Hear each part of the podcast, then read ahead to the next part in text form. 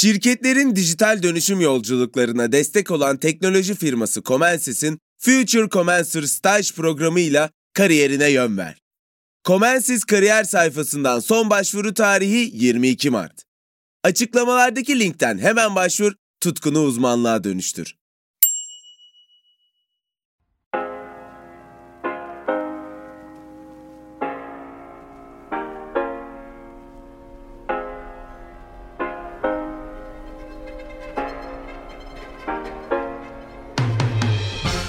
Türkiye medyasının çeşitli kesimlerinden kişilerle meslek hayatlarındaki inişler, çıkışlar, önemli olaylar, bildiklerimiz ama özellikle de bilmediklerimize dair söyleşilerin yer aldığı yayınlanması kaydıyla podcastine hoş geldiniz. Ben Hazal Sipahi. T24 ve Podbi Medya ortak yapımı yayınlanması kaydıylanın bu bölümündeki konuğum gazeteci Leyla Emeç Tavşanoğlu. Tavşanoğlu gazeteciliğe 1969'da Türk Haberler Ajansı'nın dış haberler servisinde başladı. United Press International ve Reuters'ın İstanbul bürolarında ve Hürriyet ve Güneş gazetelerinde çalıştı. 1985 yılında girdiği Cumhuriyet Gazetesi'nin çeşitli kademelerinde görev yaptı. 1992'de Cumhuriyet için köşe yazıları ve söyleşiler kaleme almaya başladı. 1994 ve 98 yılları arasında Türkiye Gazeteciler Cemiyeti'nin genel sekreterliğini, 1998 ve 2002 yılları arasında ise dış ilişkilerden sorumlu genel sekreterliğini yaptı. Birisi Türk-Yunan ilişkileri ve Kıbrıs sorununu konu alan, diğeri de Orta Doğu'ya ilişkin söyleşilerini içeren iki kitabı yayımlandı. 2015'teki yönetim değişikliğinden sonra Cumhuriyet Gazetesi ile yolları ayrıldı. Ardından Yurt Gazetesi'nde köşe yazarlığı yaptı. Güncel olarak ağırlıklı dış politikaya dair kaleme aldığı köşe yazıları yayın kurulunda da yer aldığı muhalifte okuyucuyla buluşuyor.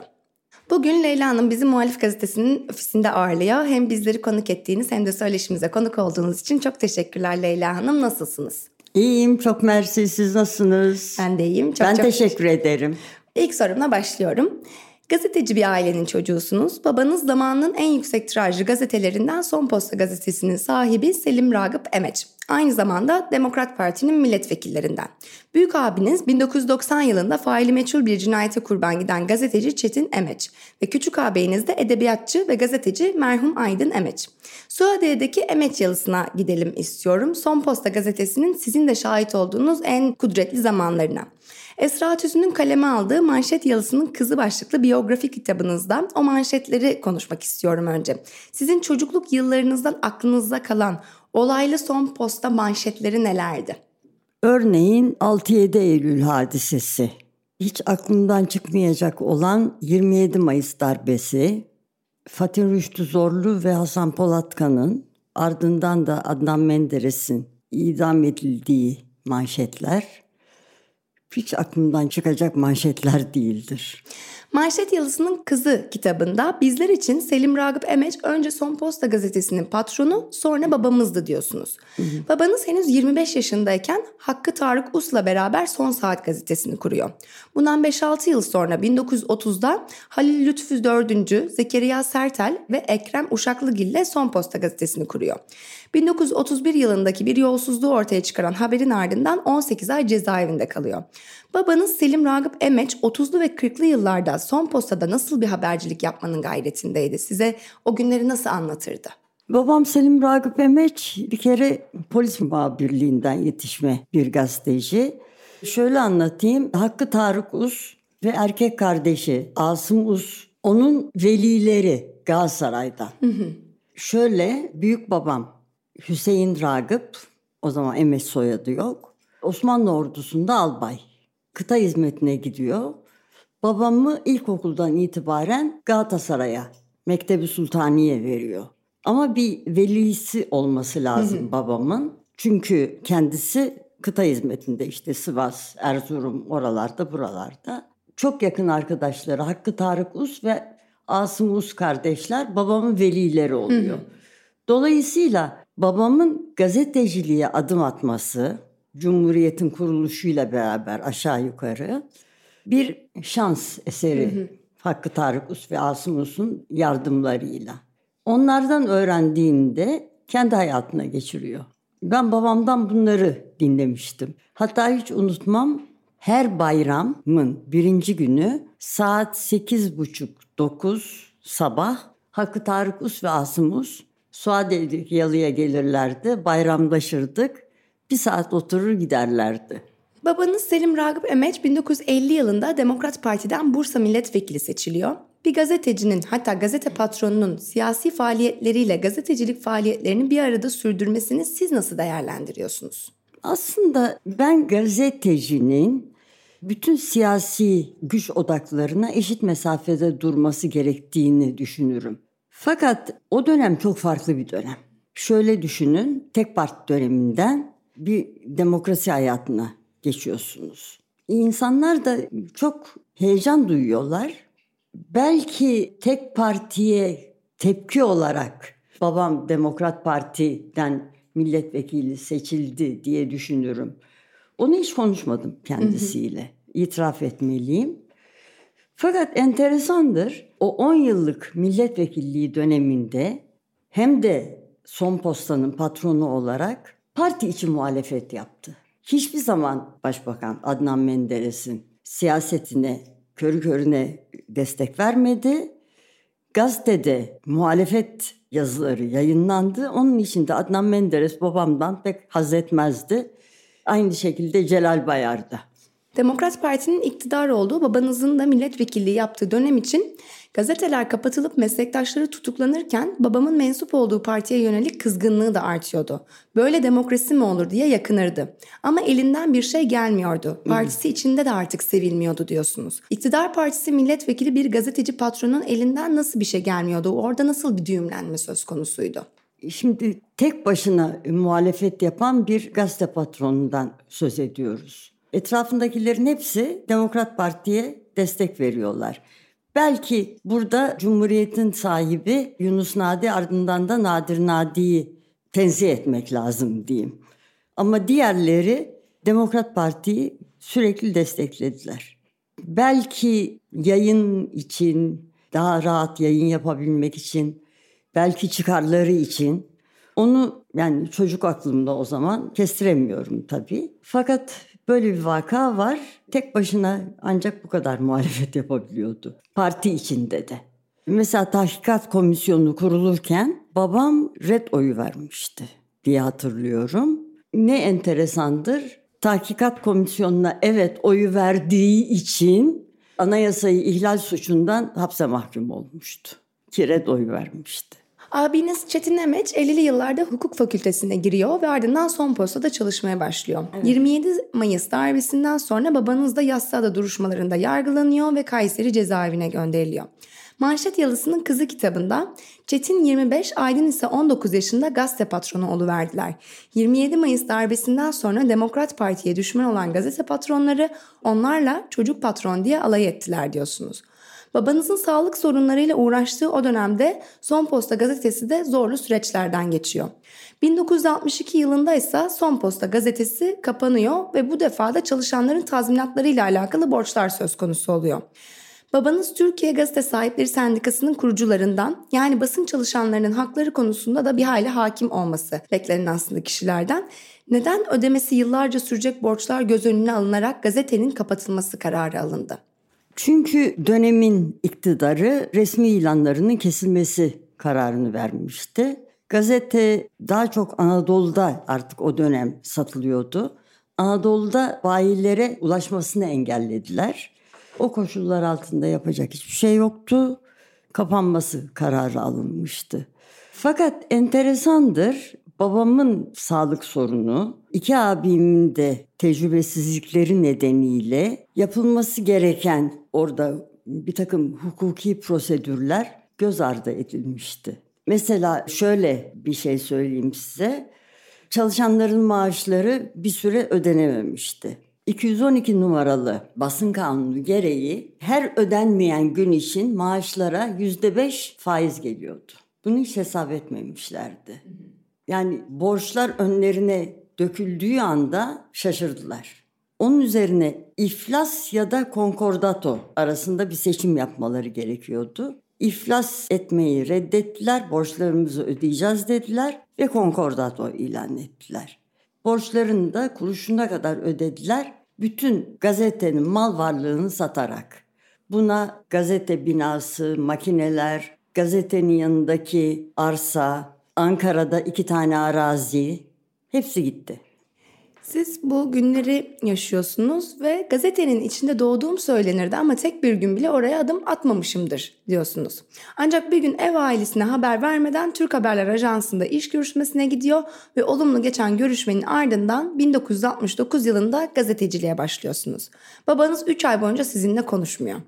Bundan önceki zamanlarda gazeteci olmayı düşünmüyor muydunuz? Düşünüyorduysanız bu isteğinizi ailenizdeki diğer gazetecilerle paylaşmış mıydınız?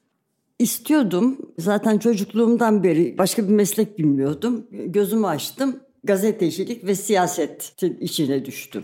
Her zaman gazeteci olmak istedim. Fakat araya işte okul yılları, çok çeşitli olaylar, dediğiniz gibi babam Yasada'ya gidişi, Kayseri vesaire. Okulu bitirme derdine düştüm. Sonra üniversite sınavlarına girdim. İstediğim fakülteleri kazanamadım. Kazandığım bir fakülteye çok gitmek istedim. Ankara Siyasal Bilgileri. Babam göndermedi. Onun üzerine Aydın dedi ki küçük abim bu böyle olmayacak. Sen en iyisi LCC diye bir kurum vardı o zaman. Kurslar veriyor. Tiyatro kursları, müzik kursları ve bu arada da İngilizce daktilo kursları. Seni dedi İngilizce daktilo kursuna yazdırıyorum. Tamam. Dört aylık mı, üç buçuk aylık mı öyle bir kurstu artık kursu bitirmeme yakın çok da iyi bir dereceyle bitiriyordum. Yani dakikada 36 vuruşla mezun oluyordum. Kurs hocası geldi dedi ki Türk Haberler Ajansı'ndan dış haberleri bir muhabir aranıyor. Sen ilgilisin bu işle gidip konuşur musun? Ne zaman dedim. Bugün seni bekliyorlar eğer gidersen dedi. Hemen atladım gittim Cağaloğlu'na. Ben bilmiyorum meğer babamın gayet iyi tanıdıklarıymış. Sahibi Kadri Kayabal. Kadri Bey şehir dışındaydı. Kadri Bey'in eşi ve oğlu Bedri Kayabal'la görüştüm. Anlaştık. Zaten Selim Ragıp'ın kızı deyince akan sular durdu. Eve döndüm. Babam dedi ki bugün geç kaldın eve gelmekte. Evet baba dedim geç kaldım çünkü iş buldum kendime. Ne işi dedi. Anlattım. Sen dedi ne zamandan beri bana sormadan iş görüşmesi yapıp iş teklifi kabul ediyorsun? Ben de dedim ki 18 yaşın geçeli çok oldu. 3 ay yüzüme bakmadı. Sonra Barış nasıl oldu? E, Kadir Bey galiba araya girmiş. Leyla'nın üzerine fazla gitme bu işi iyi yapıyor demiş. Onun üzerine tamam dedi babam da. Yeşil ışığı yaktı. Peki haberciliğinizle alakalı hiç babanızdan taktik, ders vesaire bir şey aldınız mı? Hayır, daha çok şeyde öğrendim. Türk Haberler Ajansı'nda öğrendim. Çünkü ajansçılıkla gazetecilik çok farklı bir olay.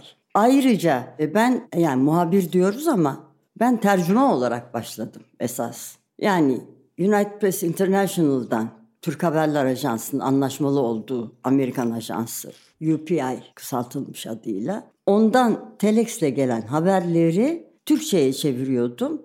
Türkiye'de de çok önemli bir haber olduğu zaman İngilizceye çevirip United Press International'a geçiyordum. Biz birkaç kişi çalışıyorduk. Tek başıma değildim tabii. Kim vardı? Ferruh İlkünsal vardı. Rıza Çandır şefimizdi rahmetli. Niyazi Dalyancı, ben, Kadir Bey'in oğlu Bedri Kayabal da bizlerle birlikte çalışıyordu. Böyle günlerimiz geçiyordu ve bugünkü teknolojiye bakıyorum. O zamankiyle kıyaslıyorum çok ilginçti. Şimdi Telex'te geçeceğiz haberi. Ne yapacağız? Otomatik bağlantı yok. Büyük postaneden UPI'nin Telex numarasını verirdik. Ondan sonra beklemeye başlardık. 3, 4, 5 saat bekliyorsunuz. Ondan sonra bağlantı kuruluyor. Hemen haberi geçiyorduk. Bir de şey sistemimiz vardı. Telefoto. Karşı taraftan yani United Press'in anlaşmalı olduğu bürolardan, ne bileyim Brüksel'den, Londra'dan, Roma'dan telefoto alıyorduk. Onlara da mesela maç ya da herhangi bir olay olduğu zaman mesela 16-17 Haziran olayları gibi telefoto geçerdik. Böyle enteresan şeylerimiz oldu. Sonra yarı otomatik bağlantıya geçildi Telex'te. Derken tam otomatiğe geçtik. Sonra zaten Telex kalmadı artık. Gazeteciliğe adım attığınız günlerde abiniz Çetin Emeç'in askerde olduğunu, büyük ihtimalle askerde olmasa da bu kararınıza muhalefet edeceğini söylüyorsunuz. 1971 yılında küçük abiniz Aydın Emec'in de kurucu ortaklarından olduğu e-yayınları için çeviriler yapmaya başlıyorsunuz. Aydın Emeç'in bir yayın evinde iki emeç olmaz demesinin ardından çevirilerinizde Leyla Ragıp adını kullanıyorsunuz. 1973 yılında evlendikten sonra Leyla Tavşanoğlu olmak size bir konfor alanı yaratıyor.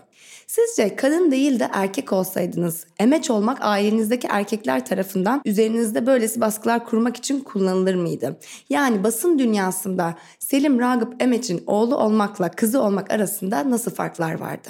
Şimdi tabii o zamanki koşulları da düşünmek lazım. Şöyle söyleyeyim size. Bir kere kadının gazeteciliğe kabul edilmesi daha yeni yeni sindirilebiliyordu. Yani biz bir avuç kadın gazeteciydik o zaman. Kimler vardı? Ankara'da Nilüfer Yalçın vardı. Kara Bomba Emel derdik soyadını unuttum. Benden yaşça çok büyük. Nimet Arzık vardı. Müşerref Hekimoğlu vardı. Yani hatırladıklarım bunlar. Dönelim İstanbul'a işte Zeynep Avcı, Şükran Ketenci, Zerrin Alnar vardı. Birkaç kadın gazeteci daha. Ve bizim aile biraz tutucuydu. Onu da belirtmem lazım. Mesela ablam Zeynep'e çalışmasına hiçbir zaman izin verilmedi. Ben biraz isyankar olduğum için herhalde lafımı dinletebildim diye düşünüyorum. Soyadı meselesine gelince şöyle yani kadın ya da kız olduğum için itiraz olduğunu düşünmüyorum. Belki erkek çocuk olsaydım Aydın diyecekti ki yok kardeşim iki tane emeç olmaz git başka yerde ne yapacaksan yap. Araya Cengiz Tuncer girdi ve dedi ki madem soyadına takılıyorsun babanın soyadı kanunu yokken kullandığı Selim Ragıp ismi vardı. Onu Ragıp'ını alalım. Leyla'ya plante edelim.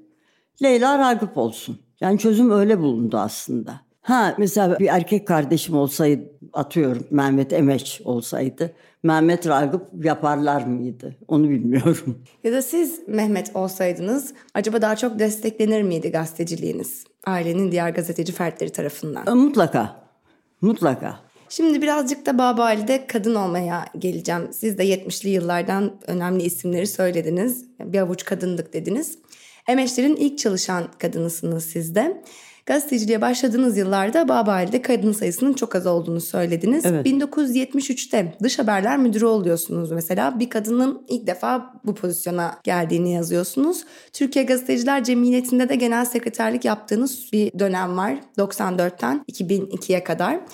70'li, 80'li, 90'lı yıllarda Babal'de kadın olmanın seyrini sizden dinleyebilir miyiz? Yani 70'li yıllardan 2005'te Cumhuriyet'in de artık tarihi binasından taşınmasıyla Babal'den basın artık çekilirken ne kadarki süreçte Babal'de kadın olmak nasıl değişti, neler oldu, neler değişmedi?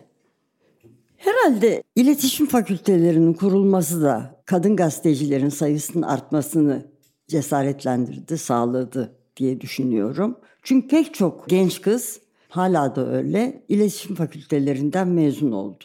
Ve muhabir olarak gazetelerde, ajanslarda çeşitli görevler yaptılar. Yalnız pek azı tutunabildi. Nedendir onu bilemiyorum. Evlendiler, mesleği bıraktılar ya da sebat etmediler mi diyeyim. Çok azı kaldı. Hala da kadın gazeteci dikkat ettiyseniz gazetelerde, televizyonlarda yani o anchor woman'lar dışında muhabir düzeyinde birkaç tane insan var. Ondan başka gene erkek ağırlıklı. Siyasetimiz de öyle değil mi zaten?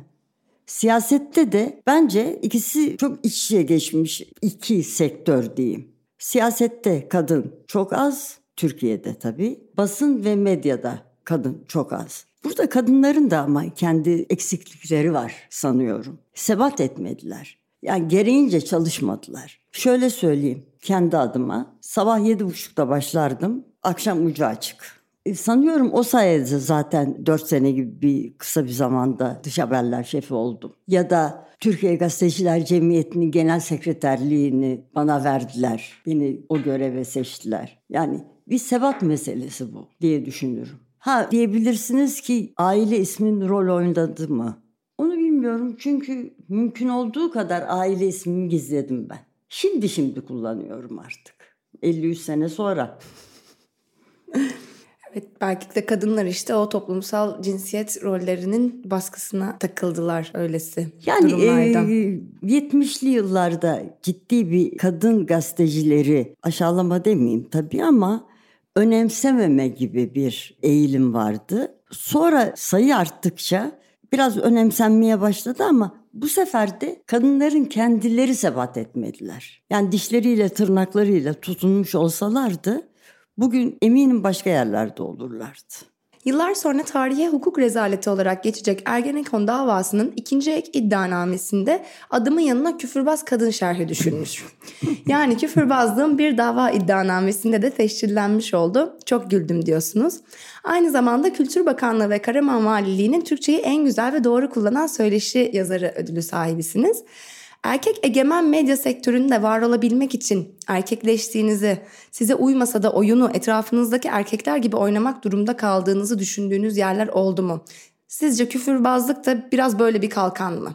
Valla küfürbazlık benim genlerime işlemiş çünkü şöyle anlatayım. Ben biraz geç konuşmuşum çocukken. İki yaşına falan geliyormuşum galiba. Annem de çok telaşlanırmış. Bu çocuk konuşmayacak, konuşmayacak derken bir sabah Dönmüşüm babama pestevenk demişim. İlk söylediğim laf. Annem başladı bağırmaya. Gördün mü Selim çocuğun yanında sen küfrediyorsun. Sabahtan akşama kadar çocuk da senden öğrendi diye.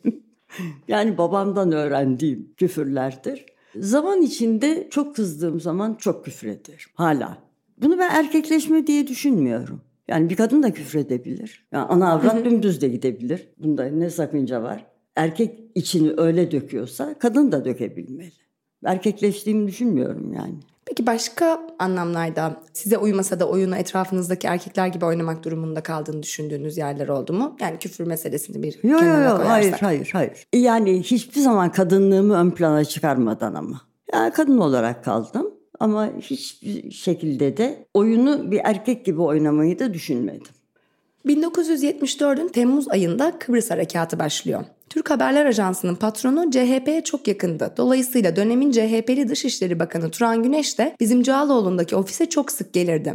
Hatta Kıbrıs Harekatı'nın kapalı kapılar ardında Türk Haberler Ajansı'nda planlandığı bile konuşulmuştu diyorsunuz. Türkiye-Yunanistan ilişkileri ve Kıbrıs meselesi sizin de ilgi alanlarınızdan. Hatta işte yine yaptığınız söyleşilere dair Akiller Tartışıyor isimli kitabınız da var. Kıbrıs çıkarması sırasında Türkiye'nin de Yunanistan'ın da kendi tarafının gazetecilerini kullandığını söylüyorsunuz.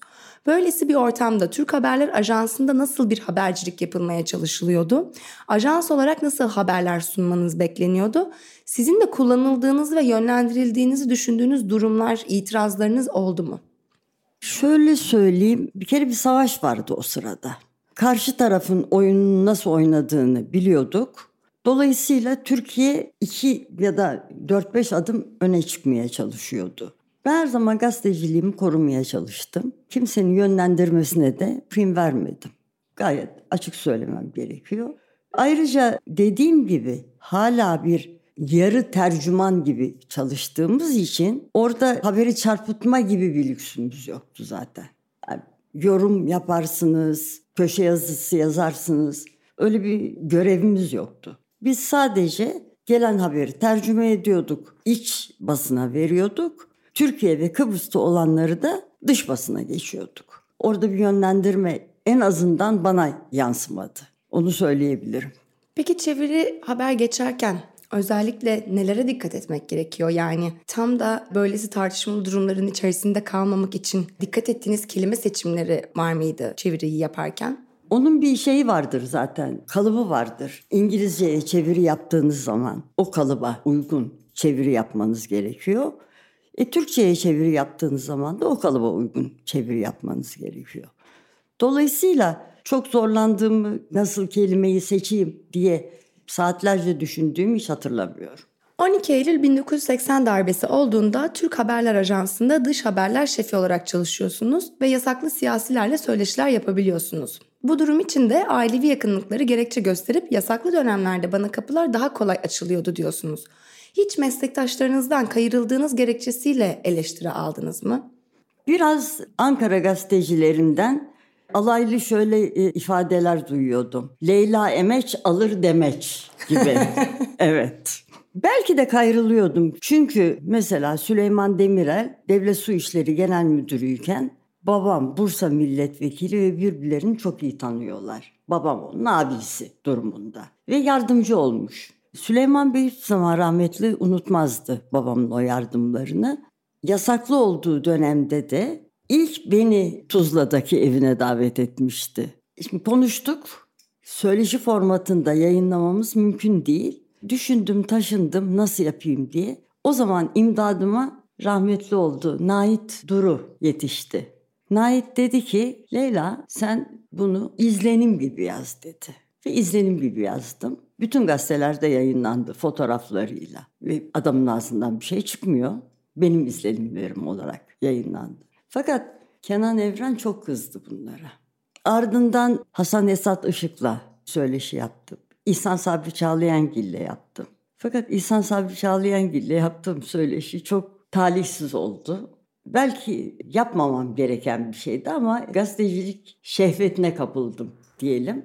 Çağlayangil'in iki tane köpeği var. O sırada Yalova'daki yazlık evlerinde kalıyorlardı. İhsan Sabri Bey geldi Yalova iskelesinden beni karşıladı arabasıyla. İki tane de köpek arabanın içinde. Rudy ile Bobby. Hiç unutmuyorum. arsız mı arsız iki köpek. Ben köpek çok severim de bunlar çok arsız ama. Derken Yalova çarşısının oradan geçerken İhsan Bey dedi ki şurada bir arabayı e, park edeyim de çarşıdan ceviz alayım dedi. Taze ceviz. Benim de ağzım sulandı bayılırım taze cevize. Aldı 5 kilo ceviz aldı. Eve gittik. Bunların yardımcısı bir kadıncağız vardı Gül Hanım. Gül Hanım dedi bu cevizleri bir ayıkla zarlarını da çıkar dedi. Bana viski ikram etti. Derken şöyle bir çanak ayıklanmış ceviz geldi. Direkt şöyle gözümün ucuyla baktım. Böyle bir tepsinin içinde ayıklanmış cevizler köpeklere. Zarları da ayıklanmış olan. Zarları da ayıklanmış. Ayağıma kadar gelmiş bir pas. Gole çevirmez miyim? Bunu zarları ayıklanmış cevizleri köpeklerine yediren eski Dışişleri Bakanı başlığıyla bütün gazetelere geçtik. İhsan Sabri Bey nasıl kızdı? Benim siyasi hayatımı mahvettin diye. Ve hangi seneydi? 1982 idi. 82 yazıydı. 4 sene falan benimle konuşmadı. Sonra bir Taksim toplantısında Hasan Esat Işık dedi ki git İhsan Sabri Bey'in elini öp barışın artık dedi. Yani aslında ilginç bir olayı yazıyorsunuz yani öyle siyasi kariyer bitirecek bir mesele Ama, mi sizce e, cevizlerin? Bütün hani Altan Öğmen'inden herkes köşe yazısında vay İhsan Sabri Bey nasıl böyle bir alçaklık yapar gibi yazılar döşenmişlerdi. Alanında lider teknoloji şirketi Comensis, mühendislik, tasarım, ürün geliştirme, test mühendisliği ve bulut gibi alanlarda staj yapmak üzere 3. ve 4. sınıf öğrencilerini arıyor. 8 Temmuz'da başlayacak ve 6 hafta sürecek programa Comensis kariyer sayfasından son başvuru tarihi ise 22 Mart. Future Comensir ile akademik bilgilerini uygulamalı deneyimlerle pekiştir, tutkunu uzmanlığa dönüştür. Türk Haberler Ajansı'nda çalıştığınız 14 yılın ardından hatta 14 mutlu yıl diye bahsediyorsunuz. Ajans Ahmet Kozanoğlu ve Nazlı Ilıcağ'ın abisi Ömer Çavuşoğlu'na satılıyor. Satıştan 2 ay sonra istifa ediyorsunuz çünkü yeni yönetimle hukukunuzun uyuşmadığını söylüyorsunuz. Nasıl bir uyuşmazlıktı bu? Onlar da benden hoşlanmadılardı galiba. Ben de onlardan hoşlanmamıştım. Değişik bir tarzları vardı. Şimdi çok geçmiş zaman biraz mobbing de mi yapmaya çalışmışlardı. Önce bir soyadını hatırlamıyorum şimdi. Bir temsilci gönderdiler. Reha isminde. Mesela öyleyim ben çıkıyorum. Cağaloğlu'nda bir yere gideceğim. Nereye gittin? Ne yaptın? Niye bu kadar saat gelmedi? E ya bu gazetecilikte yani bu devlet memurluğu değil ki. Gazetecisin. O an işin yoktur. Ya da bir arkadaşına bırakmışsındır. Gidersin ne yapacaksan yaparsın geri dönersin. Bu tür olaylar tekrarlanınca artık dedim tamam benim işim bitti ben gidiyorum. 1983 yılındaki istifanızın ardından abiniz Çetin Emeç'in genel yayın yönetmeni olduğu Hürriyet'te çalışmaya başlıyorsunuz. Çetin Emeç size hem çömez gazeteci muamelesi yapıyor hem de 9 ay boyunca sizi kadrolu yapmıyor. Manşet Yalısı'nın Kızı kitabında babanız ve abileriniz için iş hayatımdaki destekçilerim olarak görülmeleri ne tuhaftı. Üstelik onlar bu duruma düşmemek için her zaman hakkımı yemeyi tercih etmişlerdi diyorsunuz. Gazetecilik kariyerinizde aile fertlerinizden nasıl destekler ve köstekler gördünüz? Valla destek görmedim. Sadece köstek gördüğümü söyleyebilirim. Dediğiniz gibi 9 ay süreyle Çetin beni kadrolu yapmadı. Dış haberler servisinde Hürriyet'in sıradan bir tercüman olarak girdim. Fakat o sırada Erol Simavi gazetenin patronu de benim söyleşilerimi dikkatle okurmuş. Bizim haber müdürü, o da rahmetli oldu, Hüseyin Güneş'e Leyla söyleşi yapsın daha fazla ağırlıklı. Seçimler de yaklaşıyor. Mesela Turgut Sunalp'ın yanına verelim. Gitsin söyleşiler yapsın, izlenimler yazsın demiş. Hüseyin Güneş de geldi bana söyledi. İlk söyleşiyi şöyle tasarladık Hüseyin Güneş'le. Üç tane parti lideri var o dönem. Bir tanesi Turgut Sunalp, MDP'nin lideri. Öbürü Necdet Calp, Halkçı Parti'nin lideri. Bir de Turgut Özal, ANAP lideri. Bunların üçünün karılarıyla söyleşiler. Şimdi benim için gayet kolay oldu. Semra'ndan randevu almak. Gittim. O zaman Yeniköy'de oturuyorlar. Yeniköy'deki evde söyleşiyi yaptım.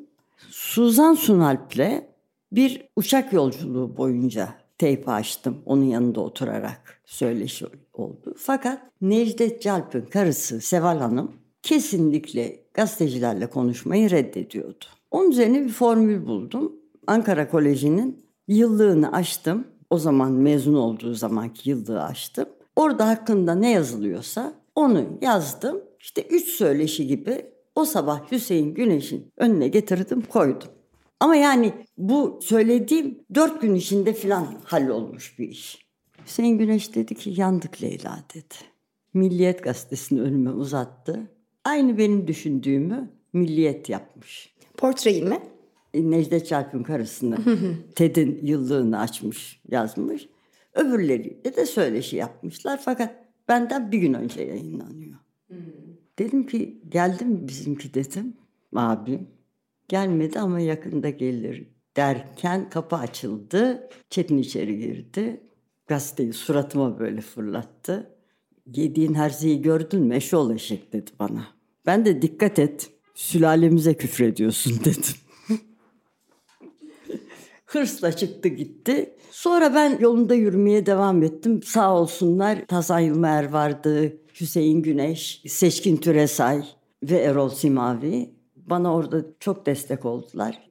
Turgut Sunalp'in peşinde gittim. Ve enteresandır askeri dönem olmasına rağmen Turgut Sunalp'le ilgili inanılmaz eleştiri yazıları yazabilmiştim. Ki Milli Güvenlik Kurulu Turgut Sunalp'in partisini destekliyordu. Yani bir bugünkü baskı ortamına bakıyorum. Sözüm ona sivil demokrasi tırnak içinde. Bir de o zamanki askeri yönetime bakıyorum. Yani neredeyse istediğimizi yazabiliyorduk. Sıkı yönetim zamanında bile. Sıkı yönetim vardı. Evet. Nezih Demirkent Güneş Gazetesi'nin başına geçince size de iş teklifinde bulunuyor ve Güneş Gazetesi'nde haber müdür yardımcısı oluyorsunuz. Sizden önce bu koltukta oturan Ayşenur Arslan, Güneş'te Gönere Cıvaoğlu'nun olmadığı yönetimle alakalı aslında tarlada çalışan ırgatlardık da. Tesadüfen gazeteye yolumuz düşmüştü, hiçbir şeyden anlamıyorduk gibi bir tavırla bizi itip kalktılar diyor. Peki sizin Güneş'te çalıştığınız o 8 aylık süreçteki deneyiminiz nasıldı? Bir kere Güneri Cıvaoğlu yoktu. Hı hı.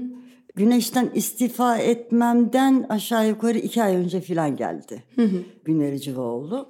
Ondan önce bir dörtlü mü üçlü bir genel yayın kurulu vardı. Onların başında da Hakkı Öcal'dı. Hakkı benim eski arkadaşım. Nail Güreli vardı.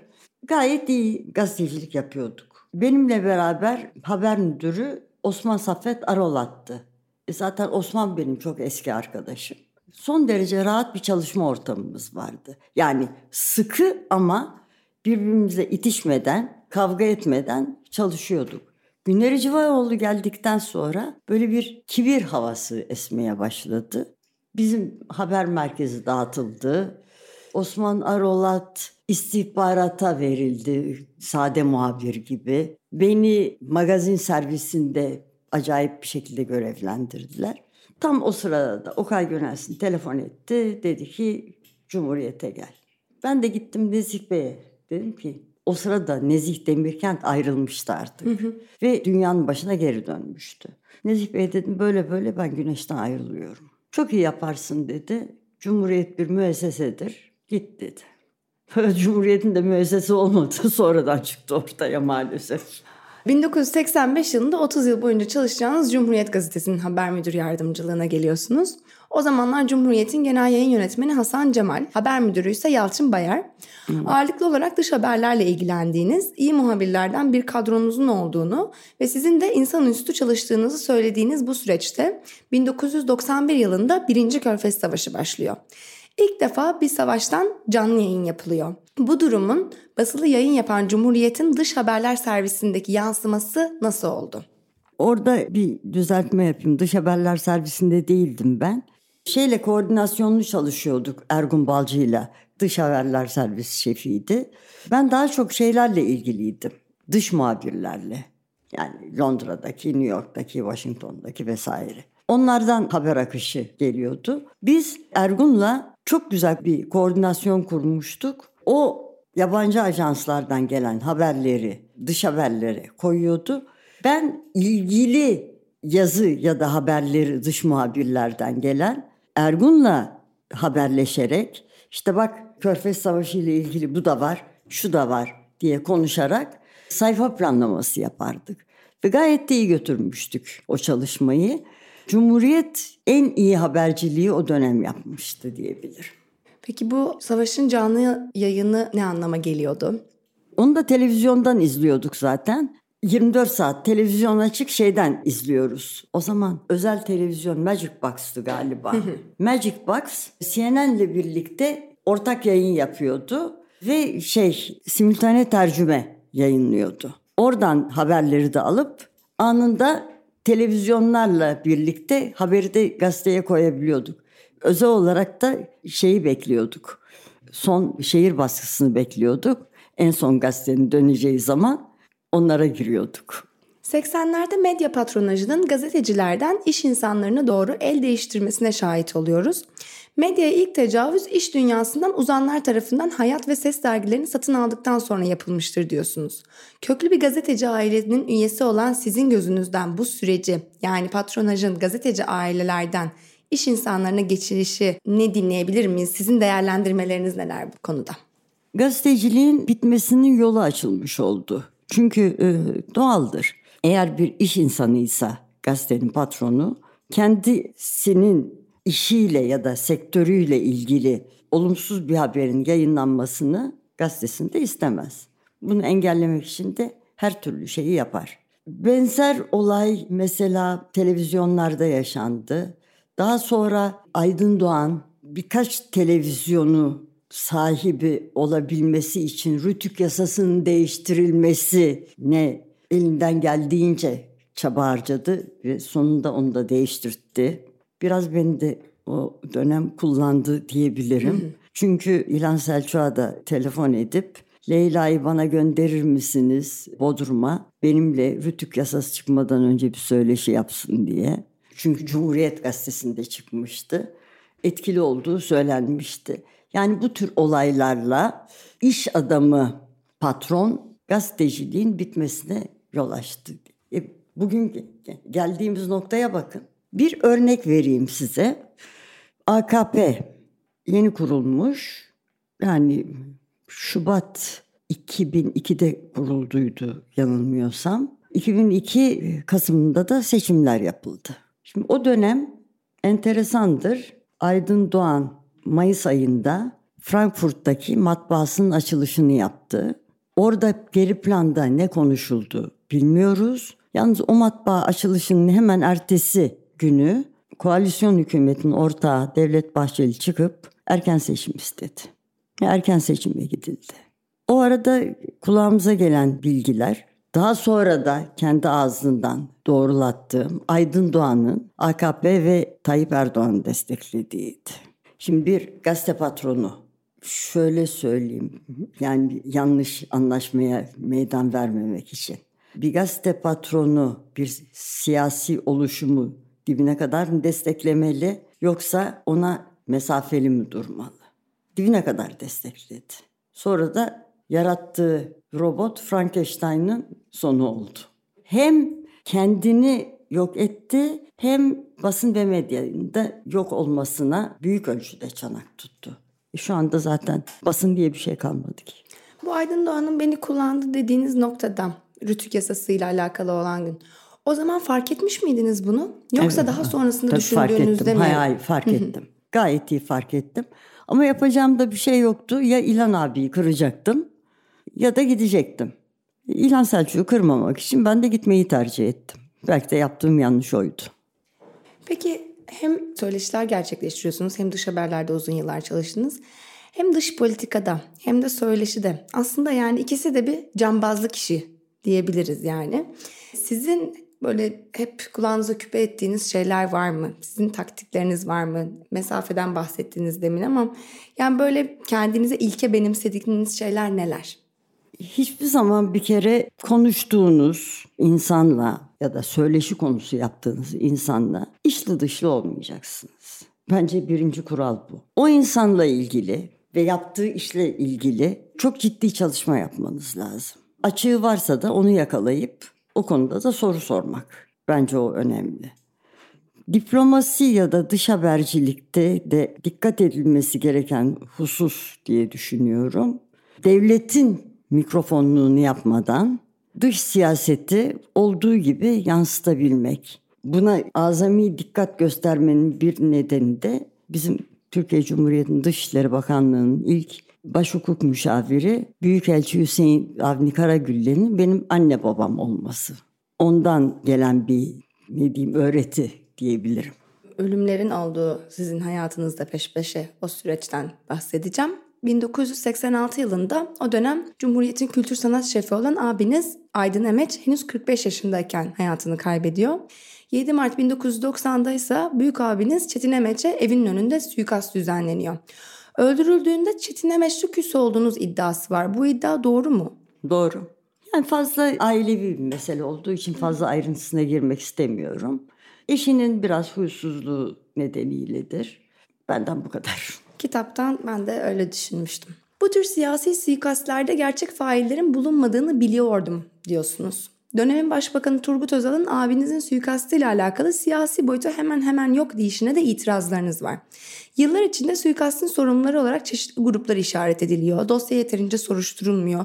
ifadeler kayboluyor. Suikasttan yıllar sonra tetikçilerden biri İrfan Çağrıcı yakalanıyor. Ancak Çetin Emet suikastı hala tam anlamıyla aydınlanmış değil. Neden Çetin Emet suikastı yeterince konuşulmadı konuşulmuyor? Konuşuluyor da aydınlanmıyor. Nasıl ki Muammer Aksoy, önce zaten Abdi İpekçi ile başladı. İşte Muammer Aksoy, Turan Dursun, Ahriye Üçok, Ahmet Taner Kışlalı onların da suikastları aydınlanmadı. Yani eğer en tepelerde derinlerden bir parmak o suikastın içindeyse aydınlanmaz. Uğur Mumcu mesela. Mehmet Ağar'ın Uğur Mumcu'nun öldürülmesinden yıllar sonra eşi Güldal Mumcu'ya söylediği bir laf vardır. Güldal Mumcu diyor ki Mehmet Ağar'a bulun failleri diyor. Mehmet Ağar da diyor ki bir tuğlayı çekersem duvar yıkılır diyor. Onun üzerine Güldal da duvarı yıkın diyor. Demek o kadar büyük bir duvar var ki bir tuğla çekilirse gümbür diye her şey gidecek. Zaten ıı, ufak ufak da çıkmaya başladı ortaya işte Mehmet Ağar'ın marifetleri. Peki siz hiç böyle hem bir kız kardeş hem de gazeteci olarak ben bu dosyayı alayım bir araştırma haberine dönüştüreyim E, vesaire dosyaya ilgileneyim girmeme gibi. izin verilmedi. O zaman bir suikast davası açılmamış olduğunu öğrendik bir avukat vasıtasıyla. Bu avukat bana dedi ki vekalet ver bana. Biz dosyaya girelim. O avukat girdi, ben giremedim. Belki hukukçu olmadığım için. Suikast davası ya da cinayet davası açılmamış olduğunu görünce cinayet davası e, açılması için suç duyurusunda bulundu. Öyle dava açıldı. İkincisi İrfan Çağrıcı'yla görüşmek için Adalet Bakanlığı'na başvurdum. Bakanlık izin verdi. İrfan Çağrıcı benimle görüşmek reddetti. Başınız sağ olsun tekrardan. Mersi. 1992'de Cumhuriyet'teki yönetim değişikliğiyle Hasan Cemal ve İlhan Selçuk etrafında kamplaşmalar meydana geliyor ve Hasan Cemal'le beraber Cemalistler de denilen ekip Cumhuriyet'ten ayrılıyor. Siz ise Cumhuriyet'te kalıyorsunuz ve hatta yazar kadrosuna dahil olup işte söyleşilerinizi de yazılarınızı da yazmaya başlıyorsunuz. Cumhuriyet'in yönetimi üzerindeki bu Hasan Cemal ve İlhan Selçuk mücadelesinde sizin duruşunuz ne yöndeydi? Nötr. Tamamıyla nötr kaldım. Hatta Hasan Cemal ekibi gidip İlhan Selçuk ekibi geldiği zaman benim nötr kalmama çok kızan İlhan Selçuk ekibinden bazı arkadaşlar bana bayağı tavır koymuşlardı. Ya bunlardan bir tanesi de hiç e, gizli saklısı yok Hikmet Çetinkaya'ydı. Mustafa Balbay'dı. Ama İlhan Selçuk benim nötr kalmama hiçbir zaman kızmadı. Üstelik zaten İlhan abinin mutlaka gazeteye geri dönmesi gerektiğini düşündüğüm için Hasan Cemal ekibi gazetede iken ben İlhan Selçuk'la görüşüyordum ve gazeteye dönmesi gerektiğini de söylüyordum ona. 2002 seçim sonuçlarının Türkiye'nin AK Parti'nin yalanlarına inandığının kanıtıdır diyorsunuz. AKP'nin kandırdığı gazeteci arkadaşlarınıza da küsüyorsunuz. Okay Gönelsin, Yavuz Baydar, Şahin Alpay, Hasan Cemal, Cengiz Çandar, Ertuğrul Özkök gibi gazetecilerin Erdoğan'a destek vermesinin nedeninin onlara vaat edilen paralar olduğunu söylüyorsunuz. Demin de Aydın Doğan'dan bahsederken aslında biraz söylediniz. Sizce AK Parti gazete patronları ve gazeteciler arasında nasıl bir pazarlık döndü? Vallahi nasıl pazarlık döndüğünü bilemem tabii ki. Herhalde gazete patronlarına belli ihaleler sağlanmış iş adamları çünkü onlar. Kendilerine biat etmeyenleri saf dışı bırakmışlardır. Dinç Bilgin gibi. Diğer isimlerini söylemeyeyim gazeteciler ise bir şekilde nemalanmışlardır. Yani AKP'nin desteklediği yayın organlarında yazarak iyi maaşlar almışlardır isimlerini götürmeye çalışmışlardır. Şan şöhret peşinde de koşmuş olabilirler. O mümkündür diye düşünüyorum. Ama sonu da hüsranla bitti. Ne yazık ki. Şöyle bir anekdot anlatayım. Yani dava bittiği için rahatlıkla konuşabilirim. Kitabı okuyan Okay Gönelsin bir akşam beni aradı. Gülüyor. Dedi ki Leyla sana dava açıyorum. Bir liralık dedi bu nedenle. Ben de dedim ki Okay Dava açsan hiçbir şeye yaramaz. Çünkü ben orada sana hakaret etmiyorum. Sadece görüş bildiriyorum. Dava açarsan da kaybedersin zaten. Sen gel bu sevdadan vazgeç. Ben bir gün geleyim dedim. Sen eminim şu anda Yakup'tasındır. Bir akşam Yakup'a geleyim sana iki lira vereyim bir liralık davandan vazgeç dedim. E, güldü ve kapattık. Derken Aradan bir iki ay geçti. Avukatım dedi ki Okay Gönelsin sana Doğan kitaba, Esra Tüzün'e ve Soner Yalçın da köşesinde bu olaylarla ilgili yorum yazısı yazdığı için Soner Yalçın'a onar bin liralık dava açmıştı. E, yani sonuçta dava kaybedildi. Okay Gönelsin kaybetti davayı. Evet. Böyle de bir anım vardır. Yani hakaret davası mıydı? Sanıyorum olayları çarpıtma ya da kişilik haklarına tecavüz. Hı hı. 2012 yılında Pensilvanya'da Fethullah Gülen'le görüşüyorsunuz. Hem görüşme hem de görüşmenin ardından herhangi bir söyleşi yayınlamayışınız da bir hayli eleştiriliyor. Off the record yani yayınlanmaması kaydıyla yaptığınız bu görüşmeyle alakalı artık aradan 10 yıl geçtiği için mesela yazmayı düşünür müsünüz? Düşünürüm de kayda değer bir şey yoktu adamın söylediklerinde. Yani Demirel'in kendisine yardımcı olduğunu, AKP ile başlangıçta araların iyi olmasına rağmen sonradan işlerin kötüye gittiğini e, bilinen şeylerdi zaten bunlar. Ecevit'ten sitayişle bahsediyordu. Yani yazmaya değer bir şey yoktu ki. Ayrıca orada söyleşi yapmaya gitmemiştim ki ben. Şöyle bir olaydı. Gazeteciler Yazarlar Vakfı Houston'da bir toplantı düzenliyorlardı. Beni davet ettiler. O zaman Hürriyet'te Zeynep Gürcanlı vardı. O rahmetli oldu. Bir ara AB İlişkiler Bakanlığı yaptı. Beril Dedeoğlu. Yavuz Baydar vardı. Birkaç kişi daha vardı. Yani davet tamamıyla biz Houston'dayken geldi. Yoksa özel olarak Fethullah Gülen'le görüşmeye götürülmedik biz. Ayrıca ben gazete yönetimine söyledim. Böyle böyle bir şey var dedim. Git bakalım ne yapıyorlar dediler. Ben de gittim zaten. Hakikaten ne yapıyorlar diye görmeye. O arada Gazeteciler Yazarlar Vakfı Genel Sekreteri Erkam Tufan Aytav benim yanıma geldi bir akşamüstü. Dedi ki hoca efendi yarın bizi bekliyor gider misin dedi. A, giderim tabii dedim. Adamı hayatımda görmemişim. Ne, nasıl bir yaratıktır bilmiyorum ki. Bir tanıyayım bakayım dedim. Bir de şeyi de merak ediyorum o. Pennsylvania'da bahsedilen o muazzam malik yani hiç yani büyük bir ev. O kadar söyleyeyim. Neyse Houston'dan uçağa bindik. New York'ta indik. Arabayla aşağı yukarı bir buçuk saatlik bir yoldan sonra o Pennsylvania'daki yere vardık. Cep telefonlarımızı daha kapıda aldılar. İçeri girdik. İkinci katta Hazret kapıda bizi karşıladı. Benden konuşmaya çalıştı. Ben hiç ağzımı açmadım. Hiç. Zeynep Gürcanlı falan Beril Dedeoğlu epey konuştular. İki saat falan kaldık zaten. Ondan sonra döndük. Ama öyle şaşalı maşalı bir yer değildi. Görebildiğim kadarıyla.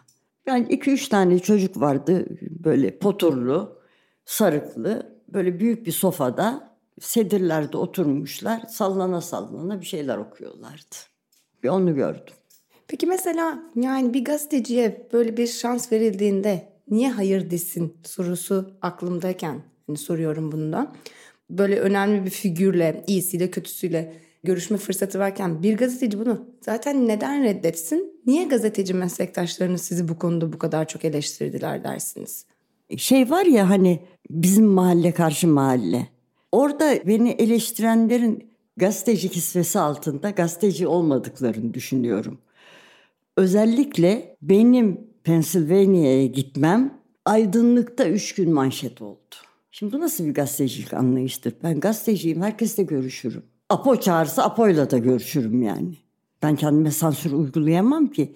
O zaman hangi hakla sen bana sansür uygulamaya kalkıyorsun? O zaman senin irticacı ya da AKP'ci basından ne farkın kaldı? Bunu sorarım. 2015 yılında Cumhuriyet'teki yönetim değişikliğinin ardından genel yayın yönetmenliğine Can Dündar geliyor. Ardından Akın Atalay size işinize son verildiğini haber veriyor. Gerekçe olarak da Can Dündar'ın artık gençlerle çalışmak isteyişini sunuyor. Ancak sizin de haklı olarak sorduğunuz bir soru var. Hikmet Çetinkaya, Aydın Engin, Orhan Erinç, Can Dündar genç mi? Sadece kadınlar mı yaşlanıyor? Sizce 30 yıl boyunca çalıştığınız Cumhuriyet'teki görevinize neden son verildi? Herhalde beni uygun görmediler. Yani kendi yayın çizgilerine uymayacağımı düşündükler diye düşünüyorum. Çünkü o dönem dikkat ettim. Tuhaf bazı isimlerle söyleşiler de yapılıyordu. Yani Fethullah Gülen'le iltisaklı isimlerdi bunlar. Bazı eski polis şefleri filan. Ben de ne, ne nedir bu diye sesli itirazlarımı dile getiriyordum. Onun üzerine zaten ipler koptu. Peki 30 yıllık kıdem tazminatınızı aldınız mı Cumhuriyet'ten? Aldım, aldım. Hatta biraz da fazlasını ödediler bir an önce bundan kurtulalım gibi. Cumhuriyet'le yollarınızın ayrılmasından sonra yurt için köşe yazıları kaleme alıyorsunuz. 2021 yılının Şubat ayında ise yayın kurulunda da yer aldığınız muhalifte okuyucuyla buluşmaya başlıyorsunuz. Basılı gazetelerde geçen 50 küsür yılın ardından sadece internet üzerinden yayın yapmak sizin için nasıl bir deneyim? Valla ilginç bir deneyim. Çünkü ilk defa internet üzerinden yapılan bir yayında görev alıyorum. Öğreniyorum. Zaten hayat boyunca öğrenmek, öğrenmenin sonu yok. Çok ilginç şeyler öğreniyorum. Gayet de memnunum bu işi yaptığım için. Keşke daha önce internet gazeteciliğine girseydim diye düşünüyorum. Neden öyle diyorsunuz? Daha mı özgür geliyor? Daha mı ne, nesi hoşunuza gitti? Yani yeni teknolojiler öğreniyorum bir kere. Ben biraz teknoloji özürlü olduğum için şimdi biraz daha yeniliklere adapte olmaya başladım. O, o hoşuma size... gidiyor. Anladım. Bir de yani basılı gazetenin saat dayatmasına mahkum kalmıyorsunuz. Son soru. Türkiye'nin basın tarihinin son yüzyılında önemli bir yeri olan Emeç ailesinin artık hayatta olmayan gazeteci fertlerinin hangi başarınızı görmesini isterdiniz? 53. yılımı idrak ettiğimi görmelerini isterdim meslekte. Çok çok teşekkür ediyorum Ben Hanım. teşekkür ederim. Çok sağ olun. Ben teşekkür ederim. Siz sağ olun. ekleyeceğiniz bir şey yoksa ben bölümü kapatacağım. Tabii ki. Tamamdır. Tabii. O zaman Teşekkürler. bir sonraki bölümde buluşmak üzere.